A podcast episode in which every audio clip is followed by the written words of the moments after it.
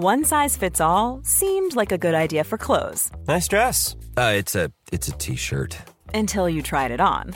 Same goes for your healthcare. That's why United Healthcare offers a variety of flexible, budget-friendly coverage for medical, vision, dental, and more. So whether you're between jobs, coming off a parent's plan, or even missed open enrollment, you can find the plan that fits you best. Find out more about United Healthcare coverage at uh1.com. That's uh1.com.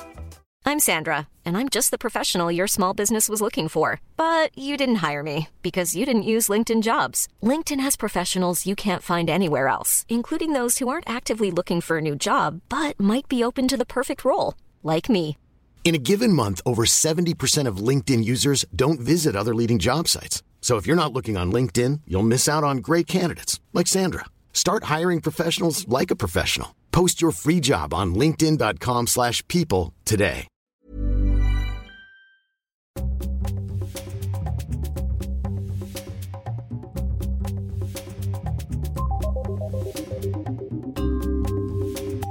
Hello, and welcome to Your Book, the podcast for literary nosy parkers.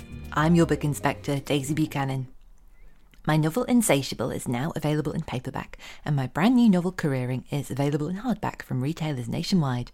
They're both published by Sphere. Careering is also available in North America, published by Doubleday Canada. If you're in the UK and you'd like a signed copy of any of my books, including the non fiction books How to Be a Grown Up and The Sisterhood, you can order from my lovely local, the Margate Bookshop, who deliver across the country. And the Radio 4 adaptation of Careering with Ellie White and Ruth Everett is available on BBC Sounds.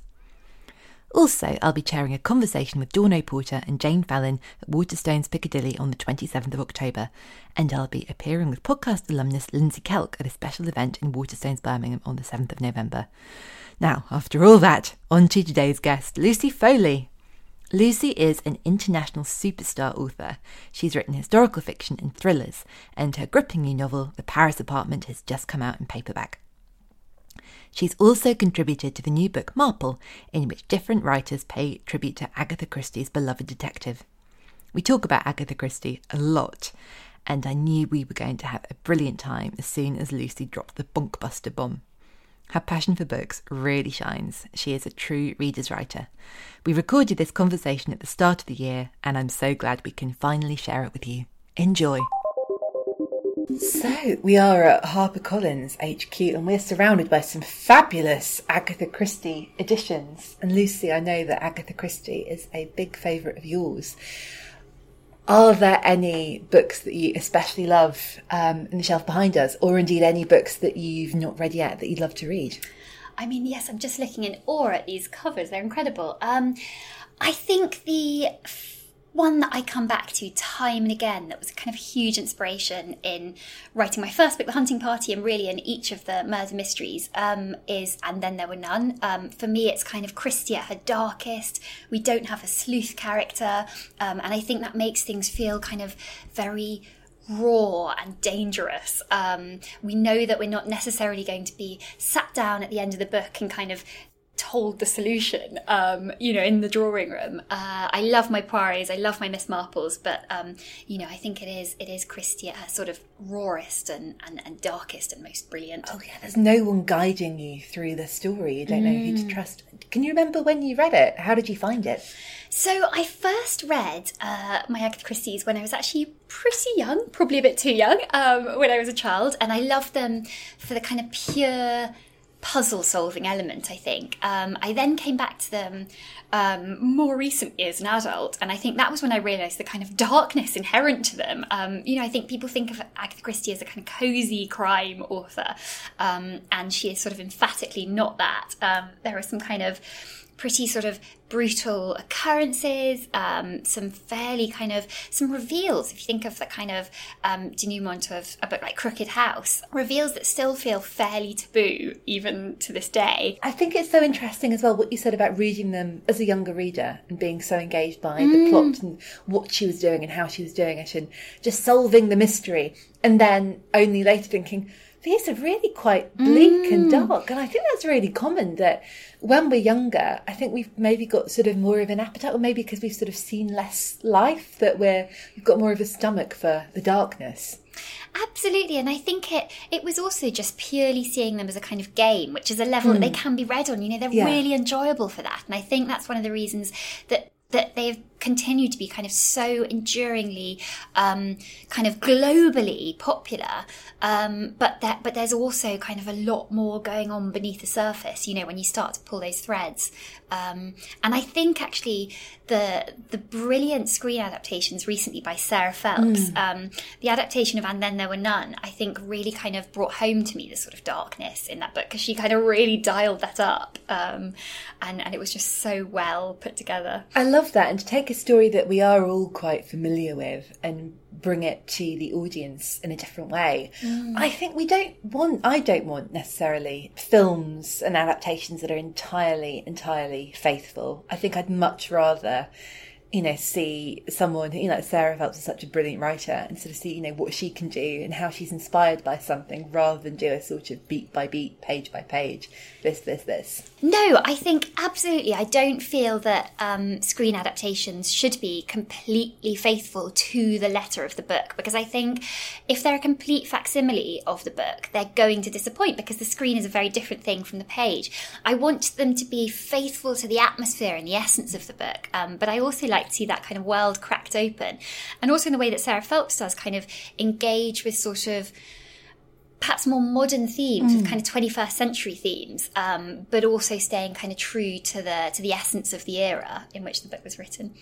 Are there any books that you would like to adapt for the screen, or anything you've read where you thought, oh, you could do all sorts with this? What a fascinating question, because the one thing I've definitely emphatically thought is I don't want to adapt my own books because I'm kind of too close to them. And I think when I've put the put the kind of finishing touch on them, I'm done with them, and I kind of never want to return to them. And I and I and I would like to see someone else, um, someone else's kind of interpretation of them. Um, I would love to write a kind of original screenplay. That's definitely something I'm really interested in. But gosh, thinking about um, a book that I would want to adapt, I think I'd have to go away and think about it. Um, but perhaps one of the Agatha Christie's, kind of bringing out in the way that Sarah Phelps does, kind of hidden elements or less obvious elements within the story um, that could kind of really speak to a, a modern audience. Um, now, I understand um, you have written a Miss Marple story. I have, yeah, it was such fun to do. Um, and kind of stepping into the shoes of this character that I've enjoyed reading about for so long. You know, I've always been more of a Marple than a Poirot fan. I love Poirot, but I, I love Miss Marple because she's sort of she's kind of invisible to the other characters. You know, they just see this sort of slightly silly elderly woman, and she kind of knocks their socks off every time. Um, she's just got this kind of brilliant brain. She's as brilliant as a Sherlock Holmes, um, but she's completely underestimated. So it's such fun playing with that um, and the sort of the, the way they patronise her, um, the way they kind of underestimate her at every turn. It was fun, kind of. I used to write historicals, and so it was fun, sort of writing in a sort of historical setting as well, and kind of merging the two types of writing I've done. So, kind of thriller, crime writing, and and historical writing. Um, I'd love to hear about what kind of reader you were growing up, and you know, if there are any other books sort of beyond Agatha Christie that really kind of leapt out at you. Were you enthusiastic or reluctant, or was there a person in your life who really turned you on to books? I think the person that really turned me on to books was my granny. Um, so she had an antique shop and she had all these wonderful sort of first editions of Enid Blyton's and she'd sort of select the best ones and bring them home and we kind of read those together. And I know that um, people are often a bit down on Enid Blyton. You know, they've said in the past that she's she wasn't a great writer because her grammar was off or whatever. Um, I think she was a fantastic storyteller, and in a way, I think the Faraway Tr- Tree series for me is almost like a metaphor for for what we experience when when we read a book. So it was this concept of this magical tree um, with different lands that would sort of float over the top on clouds, and these children could escape into these different lands every time they climb the tree. And I think that's kind of the experience that I have with reading every time. You know, we sort of step into a new world. We're kind of immersed in it. As readers, we live a thousand lives. Read a lot of Enid Blyton. So um, I love as well these sort of obviously very valuable books. They weren't, you know, precious. There was no sense of like, oh, you know, we can't touch these. They were there to be read and loved and enjoyed. Absolutely. And I think they were they were precious and they were the ones she'd sort of saved to read with her grandchildren, which is just wonderful. There are many, I think, you know, legitimate and appropriate criticisms and things about her writing and her views and values that are not good in mm. 2022.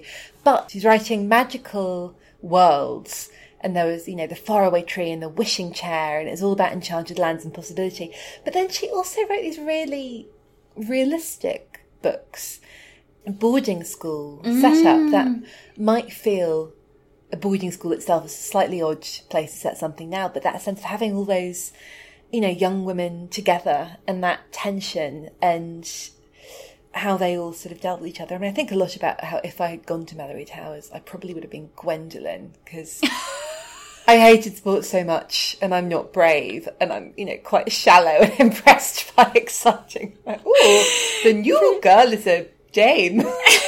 I think Gwendoline is a brilliant sort of anti heroine. I love her.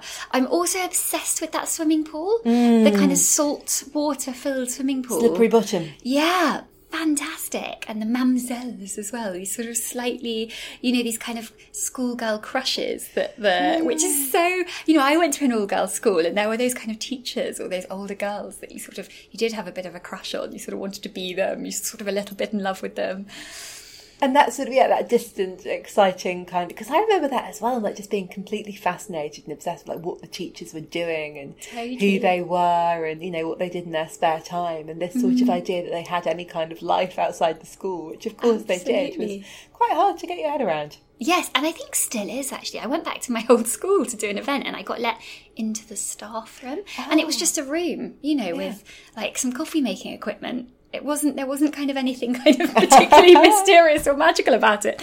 But it still i felt it had this sort of atmosphere you know it felt a bit kind of prohibited. I couldn't believe i was in this sort of rarefied space. Because the other thing as well is i think i imagine like of course they're all talking about me and the staff and it's like no i highly doubt that. yeah. busy living their lives. Busy just chilling out, scrolling through their phones. I also loved books like kind of wonderful coming of age stories, like I Capture the Castle It's one of my favourite books of all time. But I'm actually a bit nervous to reread it in adulthood because it meant so much to me at the time as a teen, and I'm just not sure I would experience it necessarily in the same way now as a kind of jaded adult coming back to it. I reread it over lockdown and produced Dale read it for the first time then, and I thought it held up and more. I was really stunned. And I think that a little bit like what you were saying about being a young reader and, you know, becoming more aware of the darkness mm. as you get older. I think when I was a teenager, I was so swept away by the the romance the of romance. it. And I could see how hard it was like Topaz and how desperately she's trying to make everyone everything okay and keep everyone mm, together. Mm. I had a lot more sympathy for her this time around, and, yeah. and even you know Rose, which not to reveal too much. It's complicated, isn't it? That there are books that sort of romance poverty, and I don't think the books are doing mm. that. I think it's us and how we you know experience the past through them. Um, yeah, I, I think it's just because the writing's so good, so good, and the characters are so beautifully drawn. Absolutely, and that reminds me of kind of other books like um, The Little Princess, mm. which is sort of again that kind of genteel poverty. It's fascinating, and also has, I think, a secret socialist heart. Mm, absolutely, yeah. Sort of, it's what you realise. I think coming back to these books, it's sort of messages at their heart, you know, that you hadn't been perhaps quite aware of as a, as a child. It's really true, and I think we don't realise who we are and sort of to what extent all these books have really shaped us mm. until we look back and think, oh, that was what that was about. Mm, absolutely. Are there any books that you're really excited about sharing with your son when he's sort of old enough and ready for them? Oh, I mean, so many, and so many that I've forgotten, I think. And I realise now, kind of browsing the um, children's area of the bookshop, um, you sort of forgotten all these wonderful gems. I, there was a wonderful book called, I might be about to get the title wrong, but The Adventures of the Little Wooden Horse. Um, and it was just absolutely heartbreaking, but in the way that so many children's books are actually. You know, it's really pretty heartbreaking and dark and, and there's this sort of quest and it's fraught with danger. Um, but it's it's ultimately a kind of really hopeful book, and the little wooden horse is this wonderfully kind of brave character. Um, it's sort of the original Toy Story in a way. Oh I wow! think. And is Um, the horse okay? I need to know that before I. the horse is okay, but he goes through a lot. You know, it's pretty traumatic. Um, trigger warnings abound, I think. Um, but I mean, it was just so wonderfully, wonderfully written. Um, and I would love to kind of return to that, but I'll have to kind of brace myself for it, I think, as well. Oh god, that awful! Like, why are you crying? Because I know what's going to come. Are there any books that you would love to have read to you? Well, I think um, one series that I'd like to return to and probably had have, have read to me would be uh, the Worst Witch series. Um, for me, those books were just brilliant. I think I was quite a naughty schoolgirl, and it seemed to kind of vindicate being a naughty schoolgirl and quite kind of bad at lessons and always kind of terrible, terrible things happening. And um, and yet the characters triumphed in the end. But um, you know, in a way, it was a sort of original kind of magic, magical child book. You know, um, I love my Harry Potters, but I think the Worst Witch got there first, and I, I, I just think they were so well done and so kind of funny. There's so much humour in them. Oh, that was why I loved them because I think there was. It's funny now, as an adult, anything that's sort of magical. I think, oh, I, I don't know that that's for me, and I think often it's because that someone's taken a lot of care to explain exactly how a magical universe works and what the magical laws are. And what I love about books like The Worst Witch is that was sort of almost the magic was incidental, and yeah, and it was funny, and it was funny because it was a celebration of naughtiness. It reminds me a little bit of. Um, I remember loving um, those books by Bel Mooney, the Kitty series, and Kitty was naughty. Yes, yes. Or I mean, to be honest, always we always want a naughty protagonist, don't we? We don't want do-gooders. We want kind of someone that's sort of going to push the envelope and and and do things that we wouldn't do ourselves, you know, and sort of that we kind of maybe envy in that way. Sort of say the things we would never dare to say, do the things we would never dare to do, especially as children.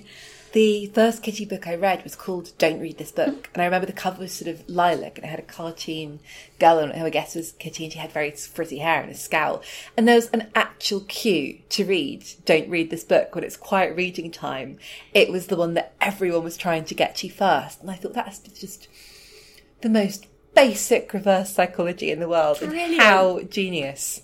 It's it's like a sort of Lady Chatterley's love Yes. thing, you know, ban the book. You There know, was it's a brilliant assembly bit of trial in assembly, actually. Oh, fantastic. I think another book that I would love to have read to me, I was just thinking about this, would be it's a wonderful book called The Owl Who Was Afraid of the Dark. And um, and I actually, I think recently, I've been very busy with work and things and lots on my mind. I found I couldn't sleep one night and I was staying at my parents' house. And I came down and I found that book on the shelf because I think my mum had been reading it to my nephew. And I read it and it is the most wonderful, comforting tale. It's about this little owl called Plop. I don't know if you ever read it, but he basically is afraid of the dark, which of course is actually an owl's element. You know, owls thrive in the dark. Um, and so he kind of descends the tree at night and he has all these adventures with different people who tell him why they love the dark. You know, dark is kind, dark is magic, dark is sort of, it, it holds all these kind of possibilities. Um, and it's just such a gorgeous tale. And again, there's a message there. It's, to be honest, it's not that subtle, but it's a good and important message. And I think it's something that if you are a child or have ever been one, you need to hear. But I think, you know, there on a kind of deeper level, I started thinking about it more deeply and I was thinking, you know, it's about kind of embracing the unknown as well. Sort of, and it's about, in a mm. way, it's sort of about embracing kind of change as well and sort of because because ultimately he needs to go off into the world and hunt for himself you know he's used to having his parents bringing back kind of little you know dead mice and things for him. But ultimately he needs to kind of spread his wings and go off into the world himself. And so i think there are these sort of great universal themes in it Oh, like oh, the places you'll go. You know, Were nowadays.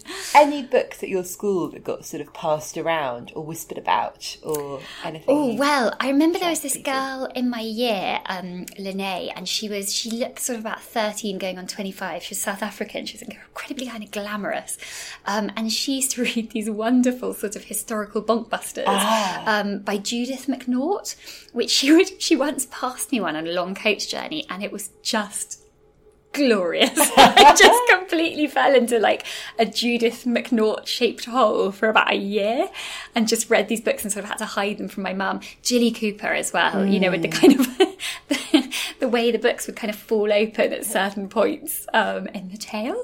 Um, but I love Jilly Cooper. I've come back to them again recently and there's just, you know, that you can just tell she's having such fun with her cast of characters and such fun with these kind of grand canvases that she's created. I can talk about those books all day. I think Rivals is my forever favourite because, as well as all the sex, the sort of the details about how she makes like bidding for a regional television franchise the most exciting thing I in the world. I know, world. I know. No other author would be able to get away with it. You know, we're all told you have to wear your research lightly and you can't kind of really just sort of show off mm. about how much you know. But I'm absolutely fascinated. I'm there for all of it. I did want to ask if you have a favourite Jilly Cooper. Polo. Oh yes, I think I love Luke. I love, I love Perdita as well. I mean, what a name!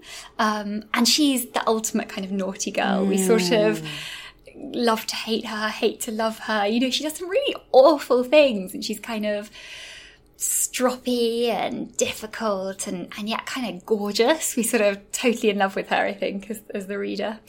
I love it so much. I reread it recently and I'd forgotten about the relationship between Daisy and Drew and how well done I think that is. And I think the first time I read it as a teenager, I felt like like I am Perdita, and I thought Daisy's like, oh god, my awful, frumpy, embarrassing, Yes, hippie mum. yes. And you know, I thought Daisy, I loved her, and my heart broke for her, and I was rooting for her more than. This is, I had this exact is age. This is my late thirties. I had exactly the same experience reading it recently. Um, you know, I think when I read it the first time, I was like, ooh, like old people, great, you know, having sex grim. No, and, thank you. and Put a rereading bra on, it, shut up. she's only about 40 as well. She's clearly still gorgeous. I mean, clearly just gorgeous, full stop. Um, absolutely. But I'd also forgotten um, the power of that scene where Perdita um, turns up as the Lady of Shalott at the party and she's just got her hair to cover her. And like, imagine having the balls to do that. I just kind of, I wish I'd done that in my kind of early 20s, just gone to a party totally naked. I think in the way there are certain things that you sort of imagine you will do, like oh, you know, I'll I'll go on Concorde, I'll win an Oscar. I was like, surely at some point I'll just you know turn up at a party and be naked, and everyone will be like, wow, yeah, that that ship is uh, passed. Never, Quite some time never. I thought you were going to say about uh, Chessie and Bart and the helicopter and the spanking. I Oh my quite goodness. Excited and quite scandalised by that. Yes, yes, that actually sort of slightly reminds me of a scene in Footballers' Wives that I really distinctly remember watching with my mum, where it's Tanya on the plane. I don't know if you remember it. It was it was really really out there, you know, for sort of was it BBC, ITV? I can't remember. It just felt, was- felt pretty late nineties, early pretty raunchy, quite- slightly awkward one to watch with a parent. We're sort of giggling nervously to ourselves. she can just, I think Jilly can just get away with things that other writers can't. And maybe it's because she is so passionate and so interested, and I guess it's the journalist in her. And I think she is interested in everything. And I think that to be a good storyteller, you've just got to stay curious. And I think that's what I mm. love so much about your books that we know these characters with you, that you. It doesn't feel as though you're approaching them knowing everything there is to know, even though you invented them. And I think with Jilly as well, there's just that appetite for how things are made and how things are done. And it always makes me think of Noel Streatfeild and the administrative oh, detail of like being in children's theatre in the 30s, which but I didn't think that was something I would be interested in, but I will lap it up. Oh, but I mean, those books are sort of, they have the same kind of flavour for me as kind of fairy tale. You know, they, talking about magic, you know, there is a kind of magic to them. They're not kind of specifically about magic, but it's just this sort of, insight into this world that you would kind of never experience otherwise. You know, you kind of fall into a different universe and you really care about it. And you kind of, the, we talk about sort of, you know, in, in fantasy and science fiction, the kind of world building mm. and how important that is. But I think it's important in any genre. And yes. I think in those books, it's so well done. We sort of understand this, this sort of canvas that she's created for us. They're all books that are so full of possibility. And mm. I think what I love especially about the theatre ones, like I think I'm allowed to do a spoiler, when Pauline goes to Hollywood at the end of Ballet oh, Shoes and gets her makeover. It's sort of magical in that it seems improbable and yet entirely plausible. Mm. And I don't know about you, I definitely feel as an author the most weird and thrilling and exciting thing about what we do is once your words are out in the world, anything can happen and anyone can find them, and who knows where mm. that's going to lead. And that you can go from like, the lodgers are leaving, we're going to have to sell Cromwell Road, we don't know where Gum is, what's going to happen to it's okay. I'm going to Los Angeles to and Los I will take care of everyone. But also, I think when I read that as a kid, I was giddy and like I said, I'm quite shallow. It's like, yes, Hollywood yes, time. And I reread it a couple of years ago and I wept and wept and wept and just the sisters being broken apart and Posy going off like you're you're a kid. Mm, mm. And again, that the, the, in a in a time, you know, that kind of desperation, and in a time when you know, I think actually the last couple of years have shown us that travel isn't sort of as easy as we've mm. taken it for granted with, and the world has suddenly felt a bit more kind of connected in a horrible way in terms of the pandemic. But you know, great kind of gaps have opened up between families. Like I hadn't seen my sister for two years until um, last Christmas, and and that was just kind of unthinkable before that. Um, and you really sort of feel that. Um, in a funny way, it reminds me of um, Brooklyn by um, Tobin. Yes. Colm Tóibín. Thank you. Which, again, is just that sense of distance. And she's going off on her own and she's going to kind of make a better life for herself and possibly her family, send money home. And she doesn't know when she'll be back with her mum again. Um, and it's just devastating gotta say, I was utterly stunned by that book. I read mm. it on holiday. Someone brought it with them, and to be quite honest, it was one of those books that everyone's like, "Oh, you know, you'll love this. It's very good." And I was like, "Yes, yes, yes." I thought it was maybe going to be quite dry and quite descriptive. I was like, "A man writing a woman? I don't think so." And I was absolutely shaken by how much, how lovable and how real she is, and it's a bit weird the sort of the honesty and it's quite uncomfortable and it's sort of sexy and strange mm, and mm. that weird I really I felt like the way her desire is put on the page is so affecting and so accurate. Totally so vivid and true. Ryan Reynolds here from Mint Mobile. With the price of just about everything going up during inflation, we thought we'd bring our prices down. So to help us, we brought in a reverse auctioneer, which is apparently a thing. Mint Mobile unlimited premium wireless. Ready to get 30, 30, bit to get 30, bit to get 20, 20, 20, bit to get 20, 20, bit to get 15, 15, 15, 15 just 15 bucks a month. So, Give it a try at mintmobile.com/switch. slash $45 up front for 3 months plus taxes and fees. Promo for new customers for limited time. Unlimited more than 40 gigabytes per month slows. Full terms at mintmobile.com. Quality sleep is essential. That's why the Sleep Number Smart Bed is designed for your ever-evolving sleep needs. Need a bed that's firmer or softer on either side? Helps you sleep at a comfortable temperature? Sleep Number Smart Beds let you individualize your comfort so you sleep better together. JD Power ranks Sleep Number number 1 in customer satisfaction with mattresses purchased in-store. And now, save 50% on the Sleep Number limited edition Smart Bed for a limited time. For JD Power 2023 award information, visit jdpower.com/awards. Only at a Sleep Number store or sleepnumber.com. A lot can happen in 3 years. Like a chatbot may be your new best friend. But what won't change? Needing health insurance. United Healthcare tri-term medical plans underwritten by Golden Rule Insurance Company offer flexible, budget-friendly coverage that lasts nearly 3 years in some states. Learn more at uh1.com. We'll be back with Lucy soon, but now it's time for my Steal of the Week. I've chosen Wahala by Nikki May. This book was recommended to me by a friend of the podcast, Lauren Bravo, and it's one of my favourite novels of 2022. Funny, fresh, dark, stylish, and smart. Three best friends, Ronke, Simi, and Boo, have their lives upended when a very glamorous old friend comes to town.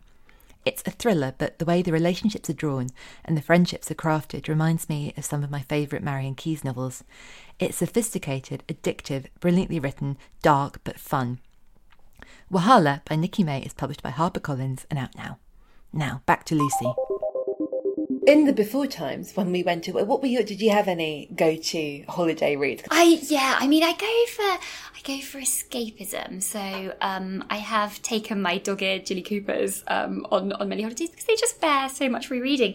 Um, but I also love a kind of glamorous thriller. So I love taking my Patricia Highsmiths. I could read Talented Mr. Ripley again and again and Oh. again because it's it's sort of it it's sort of so dark, but it's also kind of so escapist, you know, and this sort of um, grand tour in a way that he goes on of Italy and he goes to Paris, and it's sort of the age of the age of kind of glamorous travel, you know, when he has to sort of take a steamship to get to Europe, and then Trunks. trains. I love trains. I love reading about trains, um, and the kind of possibilities they they represent. Um, so a Patricia Highsmith is is is normally a good thing to I put in my that. suitcase. I feel like that's almost like the best and worst book to take on holiday because if you are, you know, in Italy on the Riviera, who's in the bushes?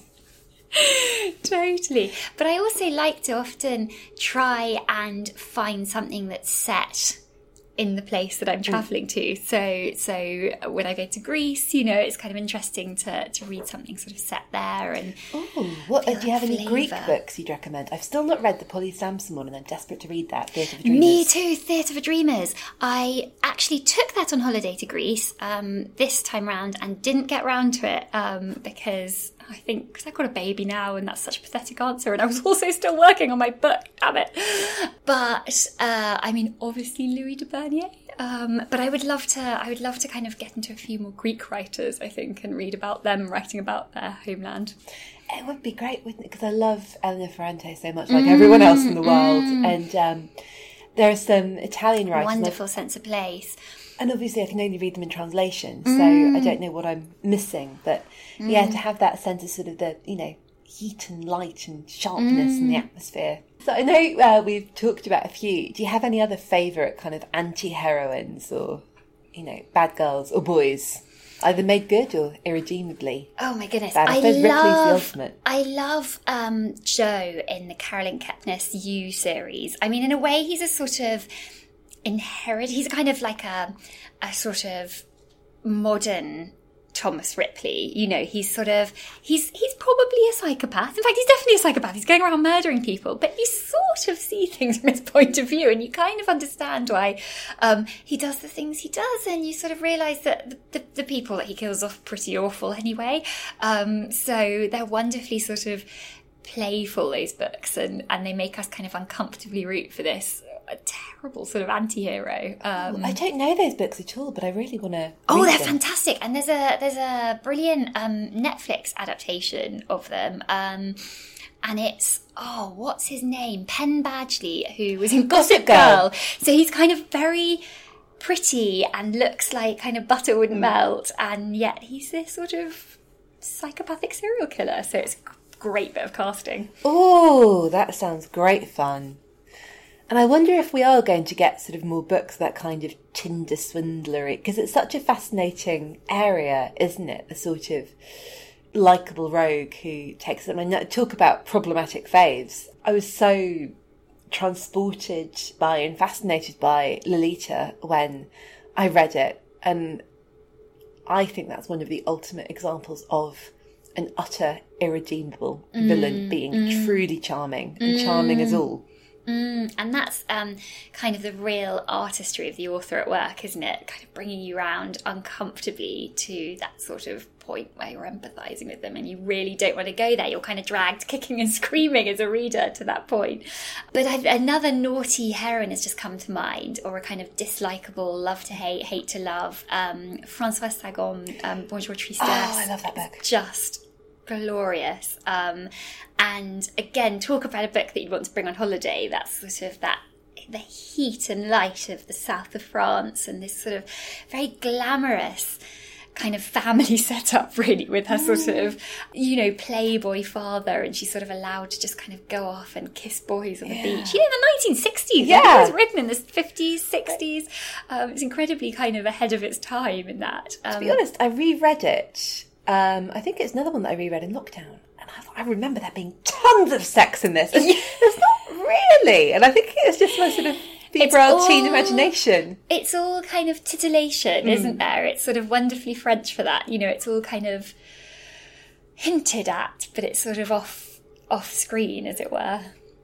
But what I appreciated much more this time around as well is the sort of the two women, the new girlfriend and the ex of the mm. father, and how the older woman triumphs, and she's sort of just in. She's much sexier in that she's sort of Much mature and she knows herself, So and the sure younger sort of insecure and trying And the younger impress. one, the, the younger one, kind of getting sunburned, Yes. and you know, she's sort They of both appear at the casino. brilliant.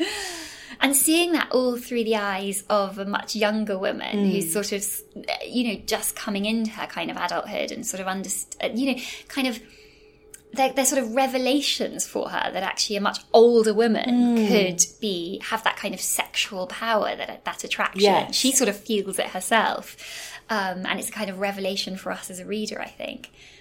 I do think there's something about her. I can't remember her name, but the way she sort of she hates everyone and observes everything and kind of holds herself away. And I know there's that bit of her. I think she's sort of in her room. She's doing a lot of yoga and she's supposed to be studying and she isn't studying. And it really reminds me of the protagonist, anti-heroine, heroine of um, My Year of Rest and Relaxation. Yes, yes, which I have only read a little bit of, but was really enjoying, so need to come back to. I do. It's the only Tessa Moshfegh I've read, and I want to read more. But I just I remember when that book came out, feeling quite aggrieved because I'm like, I didn't know we were allowed to write novels about that. I would have written a novel about that if I'd known it was allowed. Yes, isn't that the wonderful thing when when a, when a writer kind of shows you all the possibilities that are open to you and those kind of kind of weird, almost more than dark places that you're kind of allowed to take your readers because those kind of experiences will probably find some kind of common feeling with them. If you've had them yourself, they'll probably speak to someone else. Genuinely worry what it says about me. That I was like, oh, the possibilities, the adventure, the places, the breadth of experience. It's all so dazzling. I was like, no, I literally want to write about a woman who drugs herself unconscious for a year and doesn't go anywhere. Are there any books that you wish you would have written? Oh, so many. I mean, so many. Um, I think that feeling as a writer of reading a book that you're so enjoying, but it's almost a painful experience um, to to read it because it, you're just kind of marveling at the brilliance of it, and you're just thinking, I could never do this myself so well. But um, I've actually been reading Vladimir at the moment um, by Julia May Jonas. Oh, I don't know that book. I bought it from the States. It's not out here until May, but I managed to get, get a copy um, sent to me. Um, and it's it's wonderful in a way. It's sort of, I guess you can tell by the name, it's sort of playfully tangling with Lolita a little bit, um, but it's a 60 year old um, lecturer who has has an affair with a much younger colleague, and um, talk about the kind of the female gaze, the way she sort of describes him and his body and like the sweat stains stains under his arms, and you know it's brilliantly sort of pervy and voyeuristic and uncomfortable, um, and it's just so incisive. The writing, it's just brilliant. And she has this wonderful line about how she always feels anger starting in her vagina and, and that she hasn't ever read that in a book before. And I was like, but that's true, I think, as a woman. I've experienced that. This is massive overshare time, but I thought that was such a great, a, a great line. Oh, I am sold. I need to read that. That sounds it's incredible. fabulous and it's kind of angry and messy and um, brilliant. Yeah, and very funny as well. That sounds so good. I read I Love Dick nearly a year ago, and that was a book I was super late to. But I just remember loving how she sort of revels in, and it wasn't that sort of I'm a, a hot mess and I'm in chaos and I'm so broken but so lovable. It really was. I've never read a woman writing about herself in a way where she sort of seemed to kind of like she was writing about herself like she was a sort of a beta man, if that makes sense. Like she was very entirely insecure, but not seeking reassurance. Mm. She was just sort of giving herself up to this force and this Mm. weird sort of. There was something kind of thrillingly, and it was like, and it was really, really funny as well. I don't feel like I've heard that voice before. How interesting. That's a kind of really, it's really exciting, isn't it? When you read about an experience that perhaps speaks to your own or feels entirely different from your own, but that you've never found on paper before, but that feels so kind of vivid and real and sort of really puts you into that kind of new perspective. Um, and I think, you know, increasingly we're kind of seeing that. You kind of new ways that it's okay to write about being a woman, Mm. you know, and you can kind of allow yourself to go to those weird places that, that you might not have shared before. I would love to talk about these um, Agatha Christie covers because I think these are all uh, like reproduced book club, so sort of graphic and striking. We both, I think, loved. I don't know if you've read Sleeping Murder, Miss Marple's last case. Wonderful 70s typeface. Um, yeah, it's sort love of it. Hot pink print on purple, and it's like I don't know if you call that sort of bubble writing or I think that font only existed in the 70s and then didn't exist before and did, hasn't really existed after, but it's so wonderfully of its time. It's fabulous and it's sort of got a kind of faded look to it as well on the spine. It looks like it's looks like it's sort of been sitting out in the sun a bit too long. a chorus of praise for Curtain, Poirot's last case. Um, so I guess it's a different book. I love the last one from the Evening Standard. The plotting is still superb. My salutations from the Evening Standard, as though Agatha Christie is sort of waiting with bated breath to, see find what out- this reviewer thinks. Do you know, I find that one of the most reassuring things as a writer, though, is because you know, um, it's it's a kind of worrying world we live in as a writer. You put something out there, and then everyone can immediately have a kind of opinion on it. And there are, you know, there are obviously going to be bad reviews out there, and you just have to kind of find a way of coping with that. But I find it really reassuring to read bad reviews of some of the kind of best books ever written. So the kind of the talented Mr. Ripley's, the Rebecca's, you know, these books that I sort of hold up as kind of part of the sort of crime and thriller canon and, and my kind of personal hero books. Um, there were some real stinkers out there. Um, so it's just wonderful to think how badly those have aged. I think um, I always think of Homer Simpson's review of Harper Lee contains no useful advice on killing mockingbirds. totally, totally. And that's exactly the sort of review that you could kind of credibly find on some review sites these days. Did you? See, I've seen. I think I've seen a documentary and a half about Truman Capote when um, Truman Capote's first book came out. But he was quite young, and there was this mm. very sort of moody photo of him. And it's all like blonde fringe, and he was you know, doing a bit of a pout, and was quite, you know, really, really young. The press around it was sort of baffling, like. Terrifyingly sexy man writes book, and there's this big scandal around this photo. And like, right, how fabulous he was. It was literally just his face. Amazing. I don't know if I would have coped in those days or not. But I think he sort of courted that, didn't he? He Mm. courted the kind of myth of Truman Capote and the sort of the image of himself kind of lying. I think he used to write lying on his ch- his chaise longue um, with a martini in hand. I'm sure that's that's that's how he used to do it. He had a bad back from kind of just writing all his novels, kind of and, and books supine. Is there any other? This is an awkward question because you, you know, it'd be entirely understandable if you didn't have a ready answer.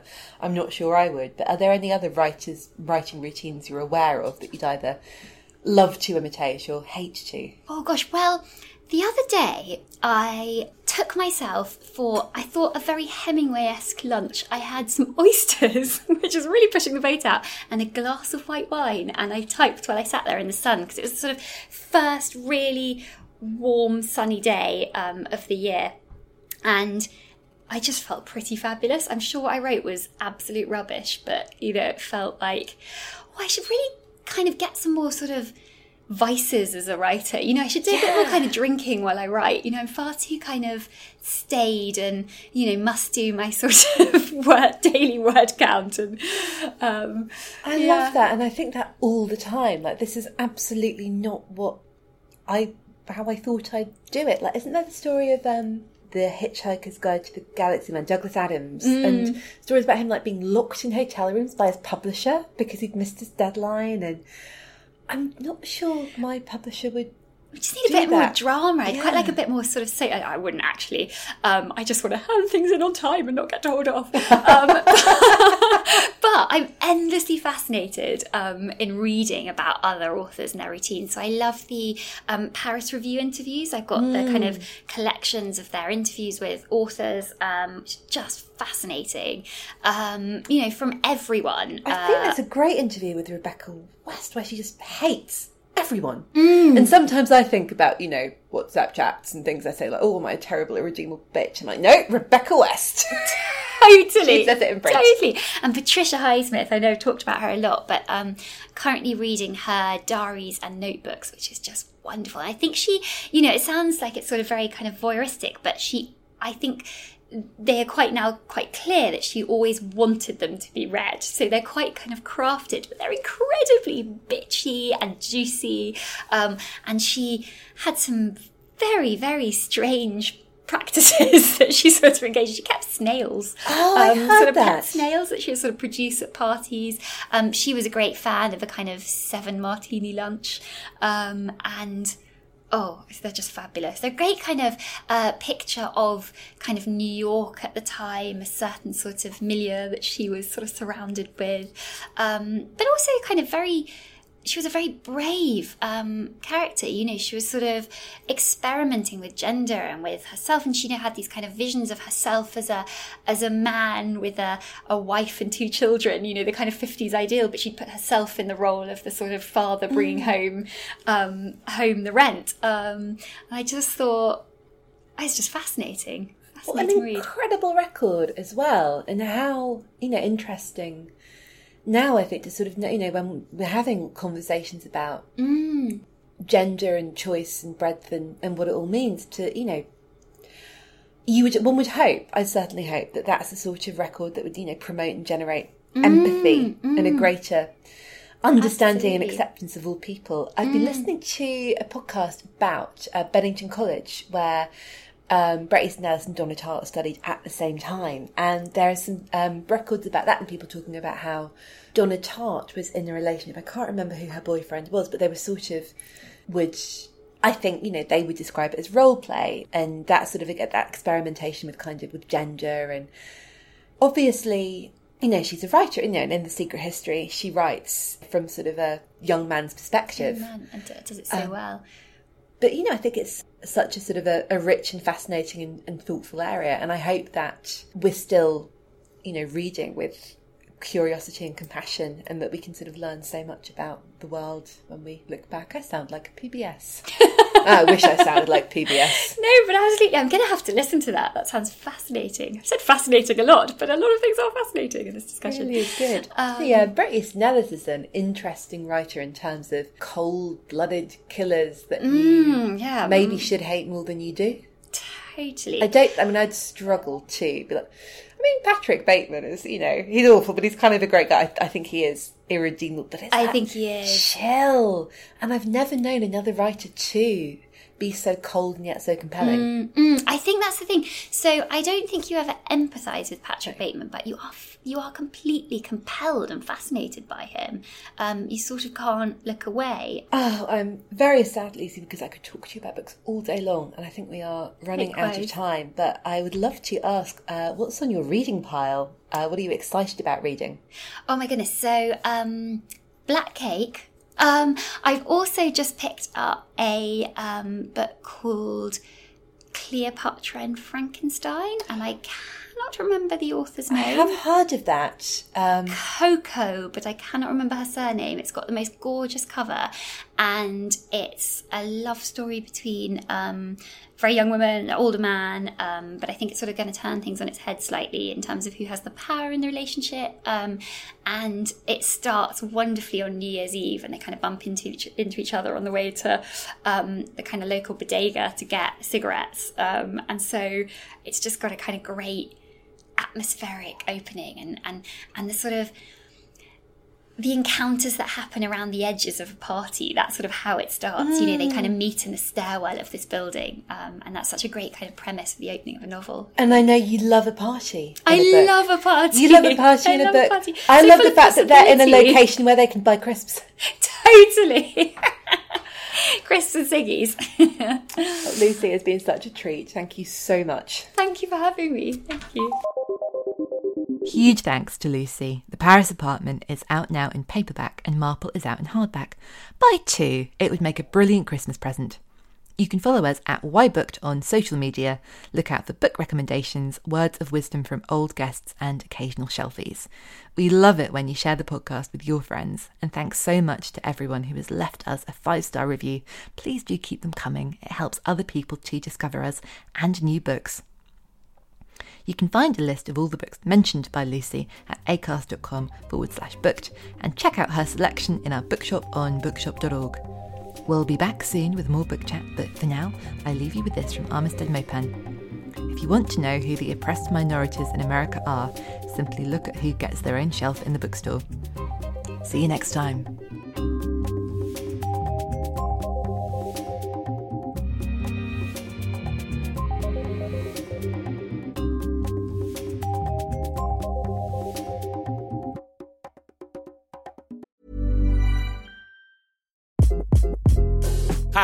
This is Craig Robinson from Ways to Win, and support for this podcast comes from Invesco QQQ. The future isn't scary, not realizing its potential, however, could be. Just like on the recruiting trail, I've seen potential come in many forms as a coach. Learn more at Invesco.com slash QQQ. Let's rethink possibility. Invesco Distributors, Inc. Planning for your next trip? Elevate your travel style with Quince. Quince has all the jet setting essentials you'll want for your next getaway, like European linen, premium luggage options, buttery soft Italian leather bags, and so much more. And it's all priced at 50 to 80% less than similar brands. Plus, Quince only works with factories that use safe and ethical manufacturing practices. Pack your bags with high-quality essentials you'll be wearing for vacations to come with Quince. Go to quince.com slash trip for free shipping and 365-day returns.